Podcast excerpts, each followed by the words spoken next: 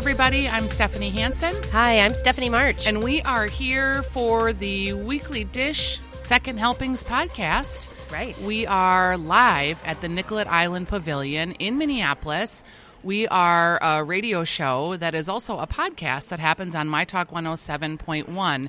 And if you are hearing us, we are live from Minneapolis from the Women's Chef Conference. We are, uh, yeah, Minneapolis is, is the second year that the Women Chefs and Restaurateurs Conference is in Minneapolis. And we're so grateful to, you know, the organizations to be coming back to for a second year because it really is very cool to see the evolution of the conference itself, but also to see so many women, talented women, and, and and focused women in the food industry coming together to kind of address issues, but really sort of network and explore, you know, ideas and get help on things. It's really, it's really interesting. Yeah, um, we had the opening night preview party last night, and they had a lot of the top talent there. Mm-hmm.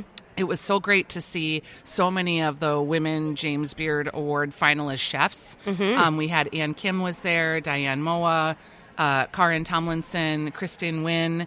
Also, um, I got a chance to chat with Marco Zappia.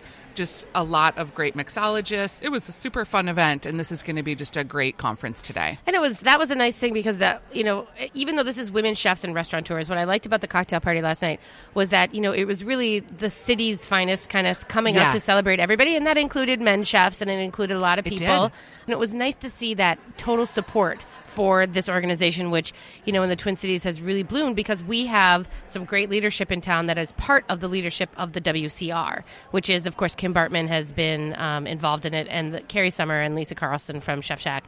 You know these and these women have really sort of pushed to really start that organization that supports young women who want to be in the culinary industry, and that is the key to making sure that they get that we have more women-owned businesses yeah. in the food, co- eh, you know, scene. It's really about that support. It's about that mentorship. It's about access. It's about helping people believe that it's a viable life for them and they can do it. Yeah, uh, we're going to see uh, opening keynote this morning by Elizabeth Faulkner, who's the current president of mm-hmm. Women Chefs.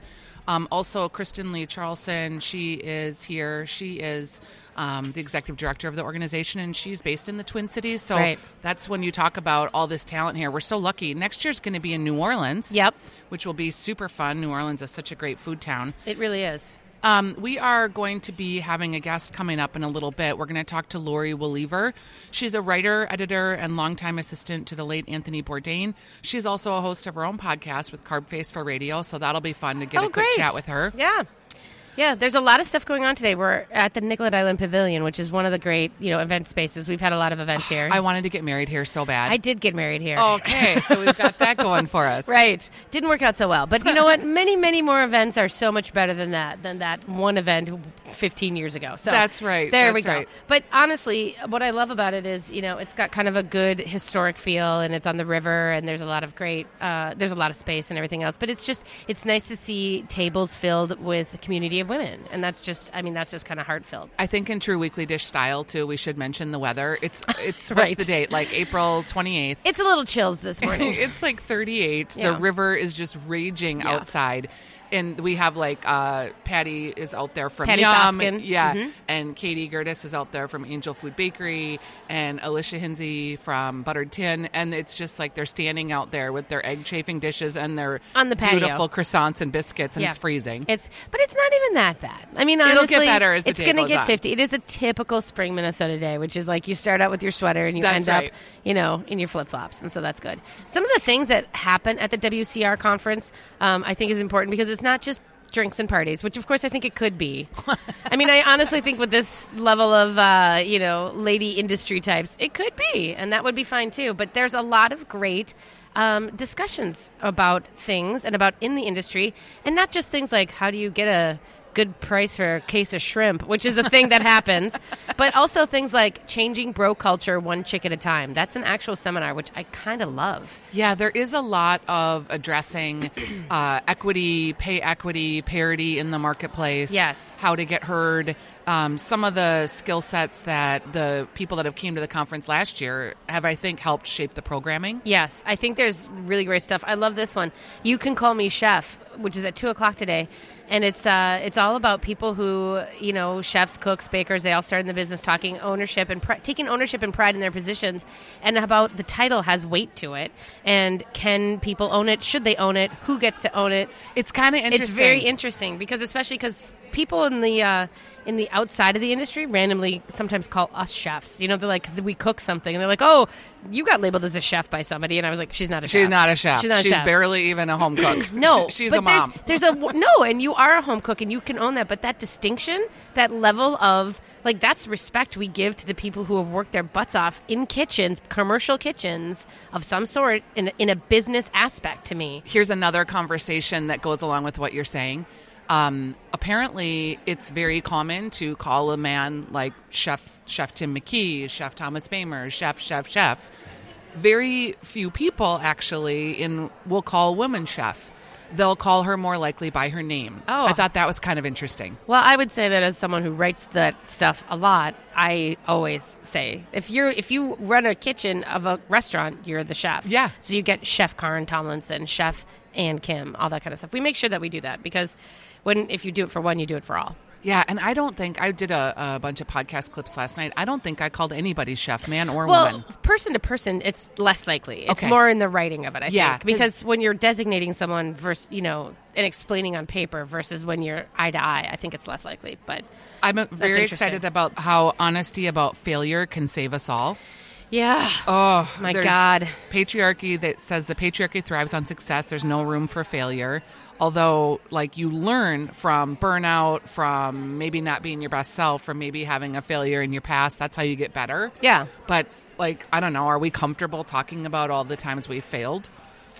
Yeah, that's a toughie. I. And I think that there's a side of the restaurant industry, which is, of course, you know, from the inside, just having been there in the, my past too, is just that idea of like everyone's kind of counterculture anyway, you know. Mm-hmm. And I mean, there's a dark side to it, and there's a lot of people come to it because it's not cubicles and straight lines and you know a huge set of rules. There's a little bit more of a pirate attitude to it, and a lot of people come to it for that because that's the only place that they feel they fit. And I think there's some weird feelings in the industry about how to keep that essence and to keep that edge while making it a safe place still and also making it a place where people can grow. And i think that's something that to me is that's the balance. That's how we go that's the question of the future is where can it be can it be a place that's a fertile ground for success for many many people but also still keep that sort of inside edge that gives it a that gives people who do not fit into, into what I want to call normal society because of you know Hours yes or the typical normal Yeah. things and maybe society's changing too so that that kind of idea is but you and know freelance culture sort Yeah. of breeds into that. Yeah. yeah so it's really about keeping the soul of something that is a little bit of an alternative but also creating in it a space and a structure that allows for you know a general form of success across the board I had an interesting conversation with Marco Zappia yesterday, just talking about can you create a cocktail culture or a bar culture that brings people up through the ranks, that gives them a paying living wage, that treats them with respect, both body, mind, and soul. It's a challenge. Well, let me tell you, and if you want to look at a model, Marco's Bar and his programming is a complete model for equity and for uh, he allows his people that he works with to get the limelight. He doesn't. There is almost zero ego to this man who is sort of a, a genius. yeah, he really was. We profiled him in Minneapolis St. Paul magazine, and there is a, I mean, just understanding that he was a child prodigy who went to Stanford and then dropped out and then really found his way into cocktail mixture. And the way, the things that he's doing now is breaking borders. And really, he's one of the most creative minds, but yet he still has space to bring hospitality to his own team. Yeah. You know, Dustin, who is one of his, Dustin he mentioned him. Who is one of his proteges. He won the Punch Kings for the Cochon, and this is a kid who is very. He's not a big braggadocio, you know, for him. He's a very uh, kind of a quiet guy. Yeah. and he's this small dude who is just just as brilliant as Marco, you know, in a lot of ways. And Marco doesn't, it's, you know, he's very much always, and as a member of the media, he's bringing him forward and saying, Have you seen what Dustin's been doing? He mentioned yesterday, one of the things he said that struck me was he said that he was the barback for the female mixologist that was the team that he was bringing to this event. Yeah. And just like him calling himself a barback as I'm sitting there interviewing him, I thought, wow, he's got a lot of presence. Yeah. And he was named really- by Forbes as one of Yeah. the 30 under 30. You know what I mean? I said, who, how does Forbes do an article about a Minneapolis bartender? Yeah, Esquire pulls him off as you know being the bar, the bartender, the barman of the year. Yeah. So this is a man who could be a giant ego bomb, and he's not. And it and part of that too is the drinks culture. I think one of the things he's doing is to change the drinks culture, and some of the women that work with him in his program. You know, there's just so much more of a nurturing space for them to become whoever they need to be, and I'm, I'm, as you can tell, hella grateful that he's here. Yeah, and we are hella grateful to be here too as we launch the Women Chef uh, podcast. And we're going to go ahead and invite our next guest to join us. It'll be Laurie Woolever. We'll be right back.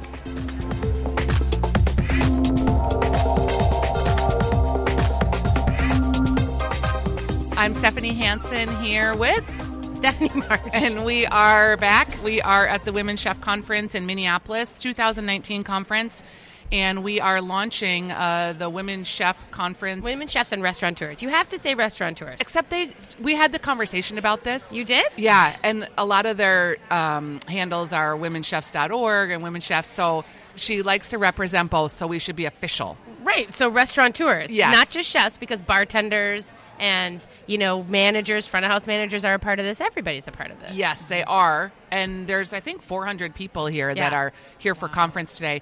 Uh, Laurie Woolever, uh, writer, editor, assistant to the late Anthony Bourdain, and co-host of another podcast, Carb Face for Radio. That's right. Is our guest Yes. today. Welcome. Thanks Thank for being you. here. Thanks for having me. Um, uh, have you been involved in women Chef Conference uh, activities before, or women Chef and Restaurateurs? No, not at all. This is my first. This is my Oh. debut. This Yeah. weekend. It's so fun to get everybody together and. Um, maybe I don't know. Is it sad that we need to have an organization specifically for women? well, I mean, that's a, that's a great question. Uh, you know, I was talking to somebody yesterday about the. Uh, best female chef uh, designation, Right. and the wonderful Daniela Soto Innes, who was just named best female chef in the world by one of these organizations that's sponsored by a water company or whatever it is. Yeah. And uh, and you know he, this uh, this is a male friend who's a chef, you know, and he was saying, well, I think it's great, you know, it's like not letting women, you know, it's keeping women from getting lost in the shuffle. And I said, well, that, that basically it's not great because it's making an assumption that chefs are men, and then we have to make this special like coddled category for women, and I think it's kind of bullshit, There's, you know. Yeah, I mean, and there are two camps. People are saying that, I, you know, there's the camp that says, you know, we don't need that, and then the other one are saying sort of like, but at least we're getting, at least we're getting one name out there because otherwise Yeah. it's not going to happen. But I kind of agree with you with more of the case of let's just let's just be more aware of the equity in the whole pot, Mm-hmm. Yeah. and then really focus on doing that instead of if she was. You know, great enough, which she's wonderful. She was in town to do a synergy series with Gavin Kaysen. Mm. Um, uh, last I think a couple months ago. But if she's good enough to be named by that, then why wouldn't she be in the same other pot? Right, But right. isn't that kind of the rub with sort of feminism in general? It's like the more we want to belong, the Mm-hmm. more sometimes we have to set up special designations so that we can get recognized along the way. And Mm-hmm. I used to be like, well, I don't want a special title. And if I'm good enough to be on that board of that company, then I should earn my way on there. But that hasn't really worked for us. Mm-hmm. right, right. Yeah, I don't know. I mean, I think that there's a lot of. I, I do agree that just even getting people's, you know, getting the name Danielle's, you know, out there, and and obviously Dominique Crenn, and you know all those, and making sure that they're a part of it. But I do believe that there's something about bringing up this next generation to be considered not. Not as an other, as far as being female. Yeah. And that I think is interesting in the kitchens for sure. Laurie, did you start out your career as being a writer primarily? Well, uh, you know, in theory, yeah, I, I always wanted to be a writer, uh, but I knew that that was going to be a really tough path to getting paid. Yeah. Especially, I imagine yeah. uh, you know, I, I'm I'm 45 years old, so I, I got out of college in a time when there really wasn't a, a whole web world of opportunity Yeah. for writing, and it really was print. And so, you know, my, my only goal out of college was to get my name in print, and I thought maybe I'll never do it. You know, um, so I knew I had to do something else. I loved cooking, so I actually my first job um, that that stuck was as a private cook for a family, and then after that I went to culinary school, and pretty much right away realized that I was my constitution was not compatible with the life of a line cook. Yeah. Uh, Good to know and find out so early. Yeah. yeah, yeah. So, but I love the business and I love cooking, and so I, I, you know, I stuck it out in cooking school, and I thought, well, maybe there's another way for me to do what I love without you know being a line cook, which I think will probably kill me. Uh, and so I was lucky to find other ways to you know to use my food knowledge and to use my writing passion and kind of forge a little strange path for myself in the business. When you look at the magazines that you worked with and worked mm-hmm. for, like what were some of your favorite? Well, I, I really, you know, there were only two that I was on staff. Uh, the first one was Art Culinaire magazine, which is a, you know, long-standing, beautiful hardcover uh, oh. publication. Stephanie's with, uh, heart got warm. I have like, I have that. a little clutch. You know what I mean of my oh, favorite uh-huh. ones up in my cookbook stack. It's really beautiful and really singular. Uh, and I, you know, I got that job at a time when I, I had never been an editor before, and I was, it was one of those things where it was like, well, sink or swim, you know, and, and I was able to figure it out. And uh, it was, I was actually here in Minneapolis in 2005 doing a shoot, um, and I, I, brought the issue with me. oh, uh, excellent! Uh, and 2005. I don't know that any of the restaurants that we featured are still. I bet there's a D'Amico in there. Uh, there was uh, one called Restaurant Levain. Yeah, Levain. Uh, mm-hmm. Are they mm-hmm. still around? In a in a form. Okay. Funny that let's, you mentioned that. Let's say it's in a form. Okay. Yeah. Sounds like a story. Mm-hmm. yeah. There Chef was Adam Vickerman just announced that he's in town and that he's not necessarily going to be relaunching the restaurant, but potentially doing some pop ups there. Okay. When we were here, it was a chef named Steven Brown. Uh, He's yeah. still here. Okay. And Stephen was the one who sort of created Levain. Okay. You know what I mean? And so that's kind of, he was, and of course, he's gone on to create other things that have been benchmarks for the city. Sure. Uh, there was a restaurant called Auriga. Yeah. Uh, I don't know. I, I got the sense that they maybe didn't last much longer after our nope. shoot. They actually, after 2009 was when they closed. Okay. And they, funny enough, we are just having what we're calling calling an homage to them. There's oh. a there's a pop up from the Travail guys who are kind of the cutting edge generational chefs right now, uh-huh. and they uh, are doing an homage to Auriga in the old Auriga space. Oh, so wow. we're having this like Renaissance, you know, vision thing. Amazing. It is great. Uh, there was one called Restaurant Alma. Yep. Um, yep. Chef Which Alex, is here. That's still around. Alex Roberts, one okay. of our James Beard Award winners. And then uh, it wasn't La Belle Vie. It was the it was um, it was a Spanish place. Solera. Okay, yeah, which is where that's you where were the last event night. was last that's, night. Okay, I yeah. thought it looked really familiar. Was, um, so that's gone. Okay, but yeah. Um, but that's the tide, right? I mean, yeah. that's the way that it goes, and that.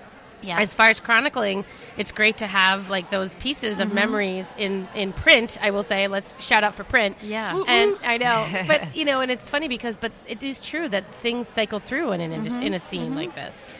Yeah, I mean, real estate is such a huge part of that. I'm, I'm, guessing it's not so dissimilar from New York here in Minneapolis that people sign 10 year leases and you have a great run, and then suddenly it's, you know, your rent uh, doubles and you got to make a hard decision about what to do. Yeah. And so it's it seems like that's the life cycle. And if a restaurant can make it past 10 years in New York, it's it's a big deal. Yeah. You know? Yeah. We're facing some minimum wage issues, you know, uh, here, and this is a topic among a lot of restaurateurs in terms of trying to figure out how to you know provide living wage for their employees mm-hmm. but then also create a profitable you know margin so that they can actually own something and not be underwater yeah you know? all the time yeah. Um, you had the pleasure of working with uh, Chef Anthony Bourdain. Can mm-hmm. you talk about when you met him? Sure. Uh, so I met him in 2002. Uh, I had just I was just finishing up working for Mario Batali. I was his assistant for about three and a half years, and I was getting ready to leave there. We had done a lot of work on cookbooks together, mm-hmm. and Tony was looking to start to do a cookbook and needed somebody to help him out in the same capacity. So Mario actually introduced us back then, and we worked together on the Les Halles cookbook, which came out in 2004. So that was sort of a limited partnership. I mean, I didn't see him very much. He was already really busy and traveling, but it was great. I mean, he was a fantastic um, collaborator. He was very generous and gave me a lot of you know room to um, just do my work and uh, and gave me a really beautiful hyperbolic shout out in the acknowledgments, which I'll always. I was just shocked when I got the print copy of the book and saw what he had said about my work. So that was the beginning, and then there was a number of years where I did. I was working for Art Culinaire, and then I went to Wine Spectator, and then I had a baby, and then I was looking to do something else uh, outside of the full time uh, realm and I reached out to him and you know dozens of other people and just said I'm looking for part time work. You know, here's my skills. I, am really flexible, and it just so happened that he was looking for a new assistant at that time, and it was just happened to be that week. You know, I felt extraordinarily lucky. So he hired me then to be his assistant. that was 2009 and we worked together up until you know june and he he died last year so. yeah what a loss for the community and what a mm-hmm. loss for you personally yeah, it really was. I mean, it's still it's something that I'm still processing every day, and with my colleagues, and uh, you know, it's just, and I'm going to talk about that a little bit today in my speech um, about mental health and about the industry. And, you know, he was somebody who got out of the industry 20 years ago, but was such a, an admirer of it and a lover of it, and somebody that really tried to boost up everyone in the business and, and bring, you know, respect and dignity to these jobs that, you know, often are not paid enough and, and are, you know, so grueling. So, it's been it's been really hard to sort of figure out a, a way forward, but uh, and that's you, kind of all we can do. Yeah. yeah. At Voyage Healthcare, we are still open and ready to see you for injuries, chronic conditions, med checks, and acute care. If you are concerned about safety, call to schedule a video visit. If you believe that you have been exposed to the coronavirus or are experiencing any symptoms, please do not come into the office. Call our coronavirus hotline at 763 587 7900. That number is also found on the VoyageHealthcare.com webpage. Thanks, my talkers. At Voyage Healthcare, we are here on the journey with you. And having worked with Mario Batali too, mm-hmm. you've seen some of these really big names have a lot of personal struggles yeah. and been sort of on the front line. Yeah. Um, how do you feel like we'll come out on the other side of all that? Like, well, yeah, it's a good question. I mean, there's definitely two different circumstances. Yes, yeah. for sure. I don't. A, I guess is that weird to lump them together? Yeah, you kind of equated some badness. and well, I didn't mean to. I just no, meant like yeah. you personally interacted with these very larger than life people yeah. that had sort of tragic things happen. Absolutely. Let me just let me just come back to something though, because it's not. I mean, I canonizing them is one thing, you know, as because they were on TV and they had big things, but mm-hmm. really, I would like to almost bring it back down to the fact that they were. I mean, like Anthony Bourdain is a kitchen guy. You know mm-hmm. what I mm-hmm. mean? And the pressures of life are one thing, but mm-hmm. there's something about this industry and mm-hmm. about the way that it is, like what I was just saying, it's counterculture. There are mm-hmm. darknesses in it that people in the regular life can't understand. Mm-hmm. And I think that that's more important to address because it doesn't, it takes it off the stage of like, it can only, ha- like, well, crazy that it can only, can it happen to him? It can, ha- it does happen yeah. all the time to a lot of people. And I feel like there's something about that. And in terms of addressing mental illness in the industry, mm-hmm. and and it's it's important to take that down to the granular level instead of taking one person and sort of canonizing that situation. Sure, you know what sure. I mean? Yeah, and you know, you said about Mario, I mean, I would not say that you know what what happened to him was a tragedy for him. Per, well, I'm sure it was. It felt tragic to yeah. him. I don't. I can't speak for him, and I haven't spoken to him about it but um, I think it was the tragedy was for the people who work for him, yeah. people who went into partnership with yes. him. Um, you know, not all the restaurants survived. Not yeah. it's it's they've really taken a hit, um, and that's it's it's very complicated. I have a lot of complicated feelings about that situation. Um, I was just in uh, Las Vegas where they have launched Eataly. Oh, uh-huh. And I just couldn't walk through there without yeah. thinking about him. Which is sad to me because that is an organization that he's, you know, that that's there's so many other people involved. I know. And it's a yeah. massive company across mm-hmm. the globe. I know, and Lidia and had all their it, products there. To have that mm-hmm. be poisoned by his actions, that's to me that is the tragedy. Yeah, you know. Yeah. So, you know, I think about him. I think, I mean, he's a human being. I got to know him yep. very well when I worked for him, and, you know, I saw the good and the bad. And, you know, before all of this happened, I was very vocal about saying that, you know, he was somebody who gave me a lot of opportunities. And, you know, it was an amazing education to work so closely with him and his, you know, really the incredible people that he was able to bring on board yeah. um, to, to do the, the work. Uh, so, and haven't we all had, like, I don't know, I, in the restaurant business, I can think of managers, mentors, people mm-hmm. that I'm wondering now if they're treating people a little bit differently than they treated me then as a 19, 20 year old woman. Yeah, let's hope. I mean, I hope that's the upshot is that people are more thoughtful and, you know, not just because they're worried about getting, uh, you know, me too'd as a verb or, you know, having their careers destroyed, but because it's, the right thing to do to treat everyone with respect and you know keep your hands to yourself yeah, and not it you know. would seem like that's such a big ask yeah yeah. Both in politics and entertainment and yeah. maybe just the, the, world. Maybe that's the lesson. Yeah. Well I do think there's something to say about you know building communities and and that helps people who can su- supporting people to be believed mm-hmm. in these cases and also to be heard. And I think that's I think that's how we move forward. And we're talking Mm-hmm. about, you know, things like this, the WCR, and things like people, you know, kind of banding together because that's how things change. I mean, Me Too worked because it is a lot of voices, not just one person waving a flag. Right. And that when you see something in the workplace, you feel empowered to be like, hey, that's not okay. Because Right. There were a lot of things I know all of us have seen where we were just like, oh, wow, I can't believe he did that. But then we Yeah. didn't do anything about it. Right, right. There's so much fear. I think I know that I, I've been in plenty of workplaces that are ruled by fear, and it's in sort of an either you're with us or you're against us, and you know all of these cliches, stitches get stitches, and you know, Love that one. yeah. So, and I'm, you know, I was, I'm as guilty as the next person of just sort of going along with that culture. I mean, I was in my 20s. I was right out of cooking school. I had this great job, and I thought, well, I'm, you know, it's, I'm either going to try and be one of the boys, or I'm going to be a problem, and I'm Yep. going to be a buzzkill, and you know, I don't, I don't want to be that. You I know? felt the same exact way. Yeah, no, I the think well, and a lot of us who are sort of, you know, again, it's like we're the, we're not those women that fit into the normal, you know, standards, and so Yeah. you kind of have this thing like, well, I don't know where I fit, and so like I'll let you do you, and I'll do me, and all this kind of stuff, and then Yeah. even when you're like, oh, I, I really don't like that. I don't want you, know. doing you that much. Yeah, right. Could you do you a little less? yeah, a little less over there.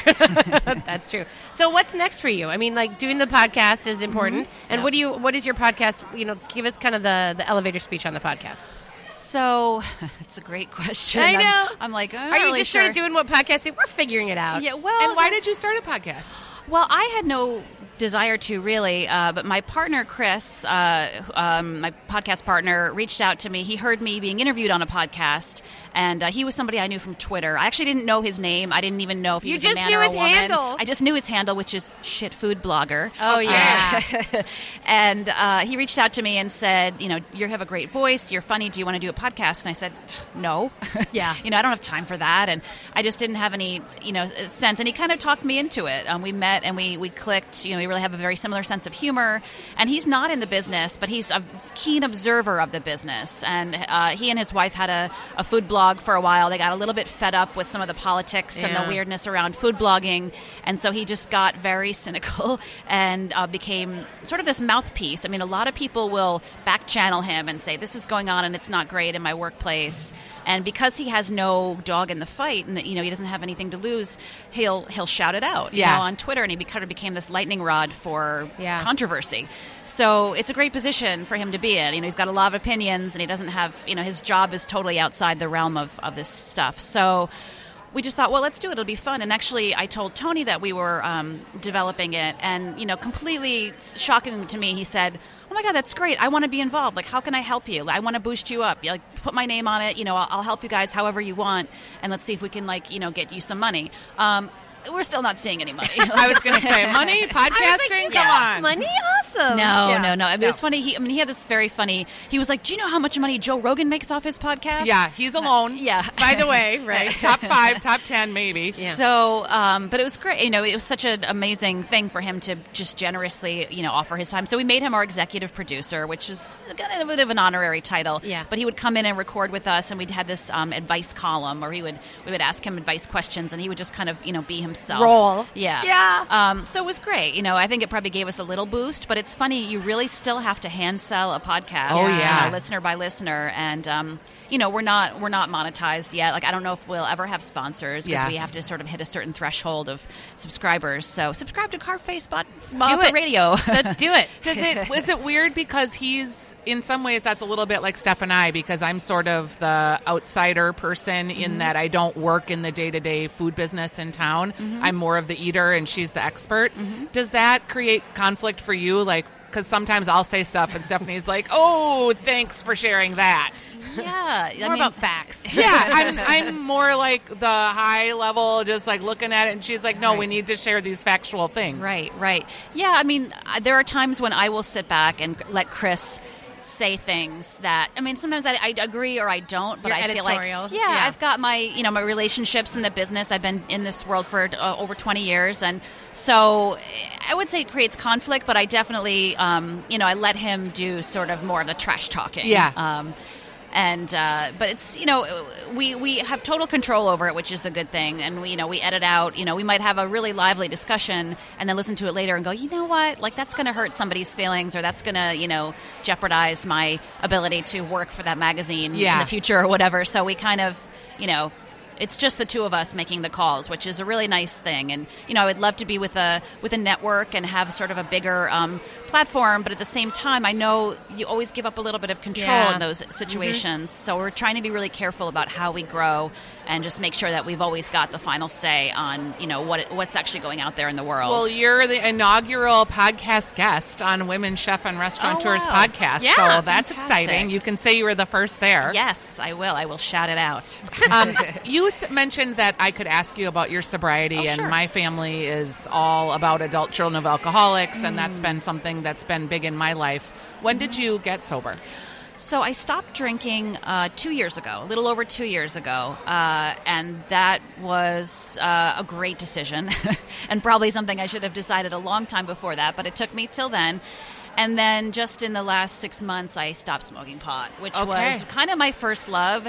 And it's you know it's interesting. It's become so much more acceptable in our Yeah. culture in the last Yeah. five years, and almost promoted, and it's legalized. You know, in more and, And more it's like, states. oh, it's just pot. Yeah, and so for it took me a much longer time to think to realize this is also not serving me anymore. You know, I, I loved it; it was fun, it helped me relax, but at some point it didn't. You know, and it was start it was it was harming me not in the same ways as alcohol, but it wasn't serving me and it wasn't helping me kind of move forward in my life. So I stopped that six months ago. So I've been I'd like to say I've been completely sober for for six months. Do you work a program? I do. Yeah. Yeah. And what kind of insights do you think you've gleaned from that? Like, you must have just a different pair of glasses that you're looking through. Absolutely. I think, you know, one of the most the tenets that's that have really the tenet that's really resonated with me the most in the program is this idea of rigorous honesty. Uh, and it's you know it's in my sobriety, but also in every aspect of my life. You know, and I think I in as an as a heavy drinker and a pot smoker and someone who was just trying to manage all these different things, uh, I, I got kind of got away from that. And so it's you know it's always right now a guiding principle. Like if I need to make a decision about something, I can always go back and say, well, what's you know. It, through the lens of rigorous honesty, what's the right thing to do? And it's just really simple, and it makes things really easy. It Sounds appealing. Well, and yeah, and the fog of chemicals of all that kind of stuff just Mm-hmm. kind of gives you, and, and that's why a program is. I love people who are like, I'm going to go cold turkey, and I'm like, well, that's good, but just also maybe some structure to help get you through. Yeah. And to deal with, there's the dry drunk culture. A lot of people quit drinking, but they never deal with the underlying issues Right. about what they were struggling with or why they felt like they couldn't show up just as themselves without being chemically impaired. Yeah. Mm-hmm. So bravo. Thank you. Yeah, I think you know there's there's I think mental illness and and uh, and addiction kind of go hand in hand, and you know people are self. I mean, I know I was self medicating to deal with depression and anxiety, and then when you take away those chosen medications that those things remain and so that's the, the program is great for also just handling those things a day at a time as And they isn't say it funny? Like a lot of people with anxiety start to smoke pot because Yeah. Mm-hmm. they get that like relief from it, but then it feels like that over time that creates more anxiety than Yeah. Mm-hmm. the relief it provides, and it's a sort of vicious cycle. I mean, you know, for people who can drink safely and responsibly, and people who can smoke pot safely, like bravo, Yeah, you know, I know. do you? But for me, it, I couldn't. And there's a lot of with the legalization of pot. There's a Mm-hmm. lot of it's it's obviously leaking into the food industry in terms of Mm-hmm. the edibles. And I have people saying, "Hey, we want to throw a cannabis dinner." And I personally, because of stuff in my family, don't partake in pot. Mm-hmm. And I, you know, for me, it's there's an ethical place for myself. Mm-hmm. But I find that hard because I'm like, I can't cover your dinner because I can't ingest this com- Yeah. this stuff.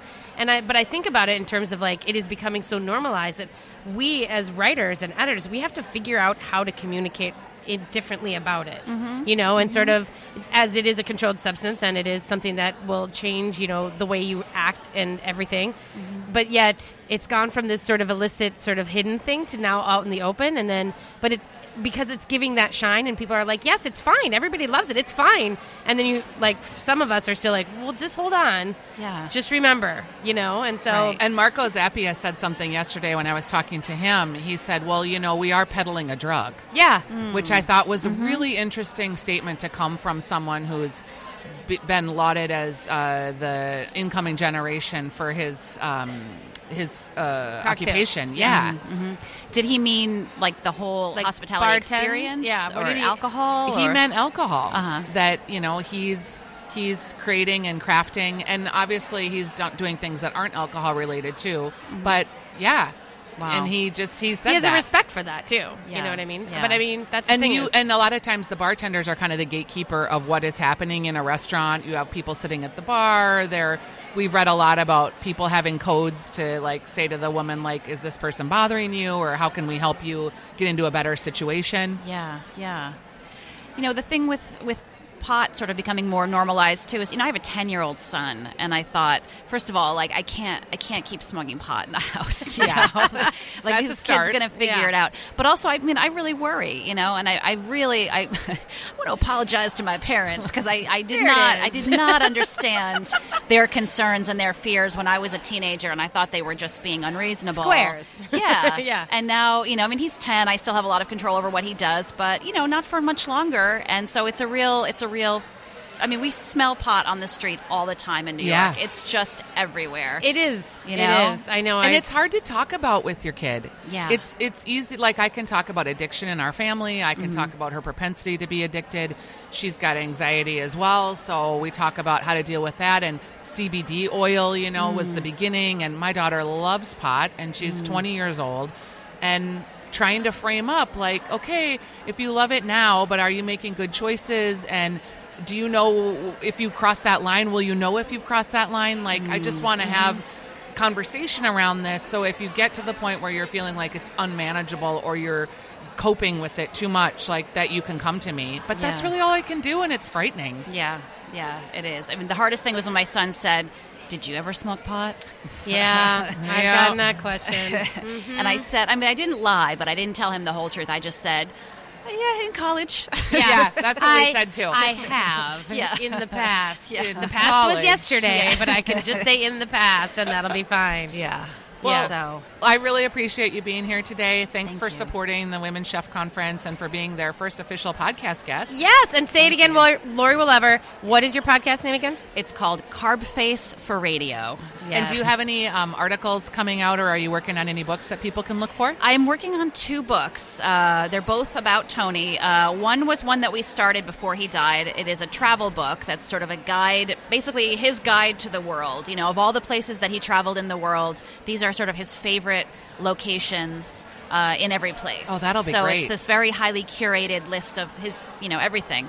Uh, and then um, also working on an oral biography project. So that's doing interviews with about 150 people who knew him, you know, from his mother and other family members to colleagues and you know associates across the board, and just trying to tell his, you know, some other piece of his story through the people that knew him and loved him and have great stories to tell. It That's makes me so a little great. sad that he didn't get the opportunity to know how impactful he was to so many people Mm-hmm. and in our industry and as a storyteller. He was such a wonderful Mm-hmm. storyteller. He really was. And I'm glad that those stories will continue on through you. So thanks for doing that. And thanks for being our guest today. Thank you. Oh, what a great interview with Laurie Woolever. I mean, honestly, just it's so nice to see people finding different ways to express their ideas in this industry, be it podcast, be it book, Yeah. be it you know, uh, you know, print, all of those things. I love the fact that we have ways to express our voices and that people are coming up with new ways to get those ideas out to people. I love that. How great too that she's going to help tell some more stories because That was ex- that was exciting. yeah, very, Yeah. very, and she seems uniquely positioned to be able to kind of understand maybe the way he would present the material Mm-hmm. and really just great. I'm excited about uh, hearing what comes next for her. Yeah, and you know, again, to be attached to someone like uh, Tony, who has, I think, who was such a creative soul and was so supportive, and he was I, when she was like, "Oh, he wanted to be a produ- executive producer," that was surprising. I'm like. I- I'm not surprised. Yeah. Like I, I absolutely that is part of his mythos is that he was, he saw talent and he saw people and he wanted to help bring them up. I love that. So I thought that was really excellent. That made me happy. All right, so this is the first episode of the uh, Women Chef and Restaurateurs podcast, uh, presented by Front of the House, which is the conference sponsor today. also an episode of the Weekly Dish. Yes, and I'm just again the fact that the WCR is putting out podcasts again is another way to let women's voices get out there and the voices on the issues that matter. And so hopefully that's going to be something that can last for a long, long time. Yeah, I hope so too. Thanks for being here today. Thanks for everything.